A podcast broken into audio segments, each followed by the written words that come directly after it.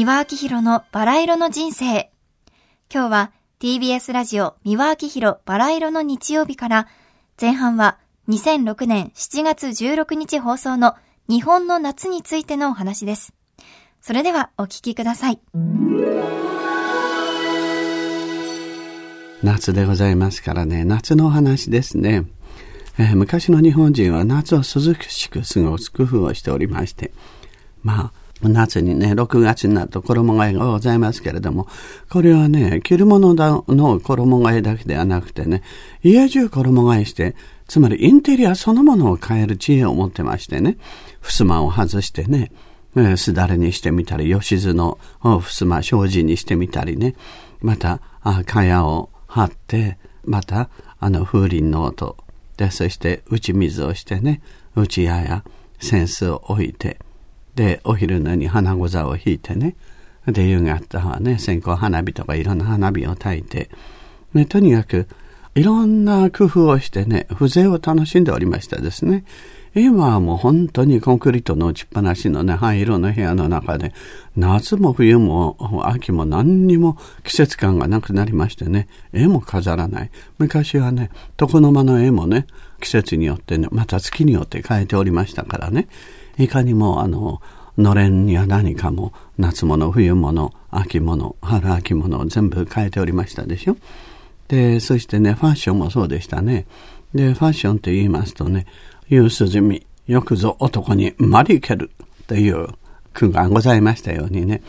縁台にね、うちの前に縁台を置いて、まあ竹や何かで編んだ縁台でね、で、そして、あの、片膝立てて座って、で、そして浴衣を着ててね、で、前を広げて腕まくりをしてね、うちわを使って、股を広げて片足上げてなんていうのは、女の人にはできませんでしょですから、よくぞ男に生まれけるって男でなくてはできない。女の人がそんな格好したらとんでもないことになりますからね。女の方はね、あの、アッパッパって言いましてね、あの、キャラコって言ってましたけど、まあ、木綿ですね。木綿で作った浴衣地や何かで作りましたけどね。簡単な、あの、あそうですね。ネグリジェみたいなもんでしょうかね。アッパッパって言いましてね、風通しが良くて、袖がなくてね。で、そして頭からザブッとかぶってしまって、ウエストのところもね、全く絞らねえで、スカスカにしてる。で、それはまあ近代ですけれどもね。で、その前浴衣でございました。でも、あの、そうですね、最近はね、嬉しいことにね、デパートで聞きましたらね、あの、男の子やね、女の子、若い方たちがね、浴衣をね、買ってね、しかも浴衣をだって結構高いんですよね。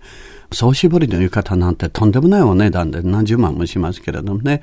あの、まあ、源氏車の模様とかね、いろんな模様がありますけれども。で、それでもね、下駄とか帯とかね、いろんなものをセットで揃える結構なお値段になるんですよ。それでも若い方が買っていく視力、どこからお金も持ってくるんだろうと私不思議だったんですけどね。でもね、あの、その柄もね、やっぱりあの、うん、江戸好みの浴衣だとかね、もう派手な浴衣でもね、とにかく将棋の駒であったりとかね、粋でね、暴れの死であったりとかね、吉原つなぎであるとかね、こぼれ松葉だとか、いろんなものがございますね、江戸の浴衣。やはりそういうものがよろしゅうございましてね、何かね、あの、最近はね、あの、外国のデザイナーにデザイナーさせたりね、若い日本のデザイナーとかそこら辺のデザインで、独々しくてね、暑苦しくてね、もう本当色音痴じゃないかって言っても、どうしてこんな色の組み合わせができるのってそしてもうデザインのバランスが悪くてね、こんなの売れないでしょってはい、売れませんって。出花人がそう言ってましたけどね。やはりね、浴衣っていうのは愛のものがいいですし、やっぱりあ若いお嬢さんや何かもね、朝顔にしても何にしてもね、色数が少なくてね、やっぱりせいぜい中原純一さんやね、高畑歌唱とか吹谷浩二だとか、アールデコのあの方たちのもうモダン柄ぐらいに留めておきたいですね。あと竹久夢二の。で、そしてやっぱりね、あの、変にね、ミニスカートのミニになった浴衣なんていうのはね、頭が本当にね、頭が常年点になってる人はきっとね、あの、デザインしたんだと思いますよね。なんでこんなにミニスカートのね、浴衣なんてみっともないじゃありませんか。奥ゆかしさとか、つつましさとか、優しさというみじもないんですもの。うん、ですから、やはり昔ながらの浴衣の方がいいと思いますね。で、そして、あの、その風情ですね、浴衣の、あの、うちわの使い方であるとかね、言葉遣いの、そういった時にね、昔ながらの言葉をね、それぞれ使ってみたりするとね、で、またヘアスタイルもね、ちょっとリボンを飾ってみたりとかね、で、かんざしをちょこっと飾ってみたりとか、そういうところにまで、まあ、あの、気を使ってもらうようになると素敵だと思いますね。うん、そういう格好をしておりますとね、あの、やはり、下手な痴漢や何かはね、手を出せませんよね。でもやっぱりね、あの、地下に狙われたくて狙われたくてしょうがない浅ましい人たちっていうのはいるんですね。あの、ブラジャーをそのまま出しての見たりね、おっぱい放り出してみて、乳首だけがね、あの、見えないだけのもの。そんなに見せたければね、とにかく、あの、スカートや何かでもちょうどあの、局部のところだけ丸く穴を開けてサービスすればいいんですよね。本当にね、なんか浅ましくてね、もういかにもあの、女じゃなくてメスなんですよね。おね、オスをね、引きつけたくてね、お猿のお尻がね、歩いてるみたいな感じで発情してるとしか思えない。あれはたしなみもヘチマも風情もないんですよね。ああいうのはやっぱりね、あの、桃太郎さんにお願いして退治していただきたいと思いますね。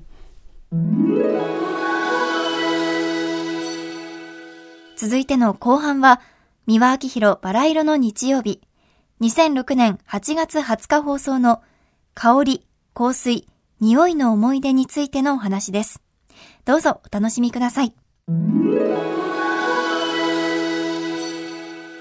まだまだ夏の盛りでございます。まあ夏ですとね、乗り物やないか電車の中やなくね、匂いが気になりますよね。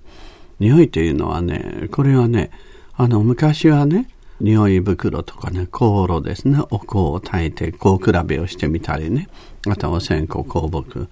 で、そしてあの、高度、高比べなんですけれどね。まあ、とにかく室町時代にね、茶道華道と一緒に、まあ、確立したものですけれどね。あの、遊郭のね、天津のくらいのお嬢さんなんかもね、その行動なんかを極めたりなんかしてたもんなんですね。でね、おしゃれのためというより昔のはね、匂いというの、匂い袋って言ってね、御殿女中や何かもね、美しい錦や何かの中に、香袋を入れてね、あの、帯の間とかね、襟元に忍ばせておりましたけどね、これはね、おしゃれではなくてね、魔除けなんですね。魔物っていうものはね、あの、臭い匂いが大好きでね、生臭い匂いとかね、もう本当にうんちみたいな嫌な匂いとか、そういうものが、魔物が好きで、で、逆にいい香り、美しい百合の花のような香りとか、バラのような香りとかね、そういう香りは魔物は大嫌いなんでね、ちょうどあのネズミがね、発火の匂いを嫌ってね、発火の匂いをするときにネズミが寄りつかないのと同じようにね、匂いというのは魔を払うという意味があるんですね。ですから、昔お武家様のうちでもね、ちょっとした町人のうちでも、もうほとんど玄関先、玄関入ったところに、必ず、そこから魔が入ってきたり、服が来たりというんでね、で、玄関には必ずね、お花を生けてたんですね。これはいい匂いさせるために、匂いのするお花を生けてたんです。でそれとお手洗いですね。お手洗いもね、違い棚のような床の間みたいなね、ちょっとしたものを設けて、で、そこに、あの、匂いのするお花を生けてたんですね。ですから、あの、それはね、日本だけではなくてね、カトリックや何かでもね、司教や何かが更新するときに、あの、一番前にね、天使みたいな、あの小僧さんみたいな子供たちがね、だったり、また男衆が鎖の先につないだあの大きな香炉をね、振り回しながら、匂いをね、わーっと振りまきながら、あれも魔を払うため。でそして日本でも必ずお経を唱えるときにお香はお線香をあげますでしょ。あれは魔を払うためなんですね。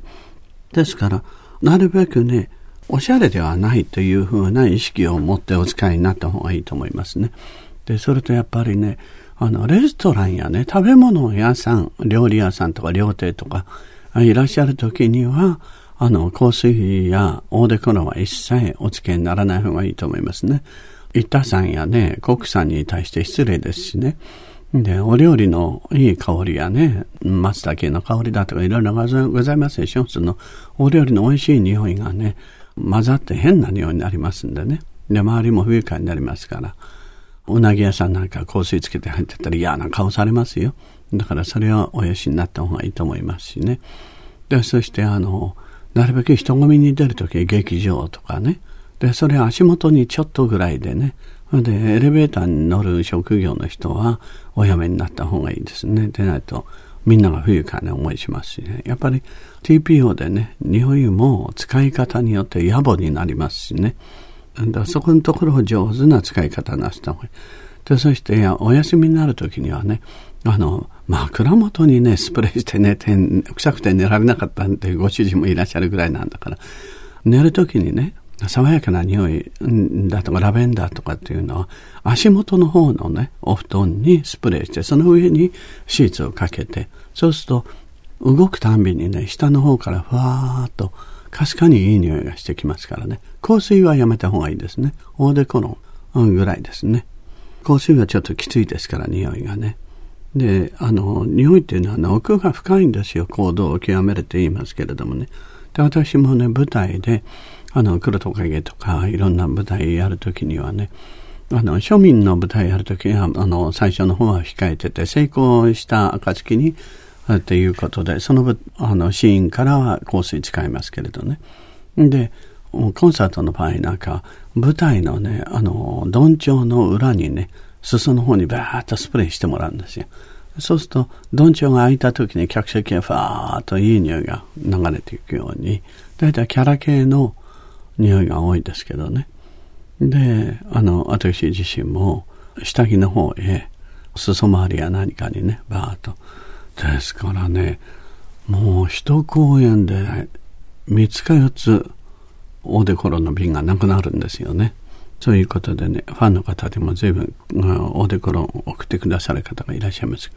この席を借りてお礼申し上げます。ありがとうございます。んで、匂いというのはね、いろんな思い出や何かも作りますしね、あなるべくその人個人の匂いっていうのをやってますとね、でそうすると、あの、銀座ですれ違った人がね、私と同じ香水をつけて、つけてたからってんで、昔のボーイフレンドがね、何十年ぶりかにね、懐かしくなったっつって電話よこしたりするんですよ。で、匂いに関するロマンティックな話はたくさんございますよ。でね、皆さんもね、匂いを上手にお使いになってロマンティックな人生をお過ごしくださいませ。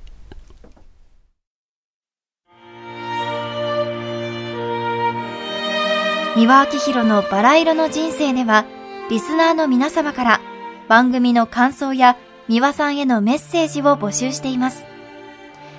メールアドレスはすべて小文字でバラ色アットマーク tbs.co.jp バラ色の綴りは b, a, r, a, i, r, o です。たくさんのお便りお待ちしています。それではまた次回お会いしましょう。ごきげんよう。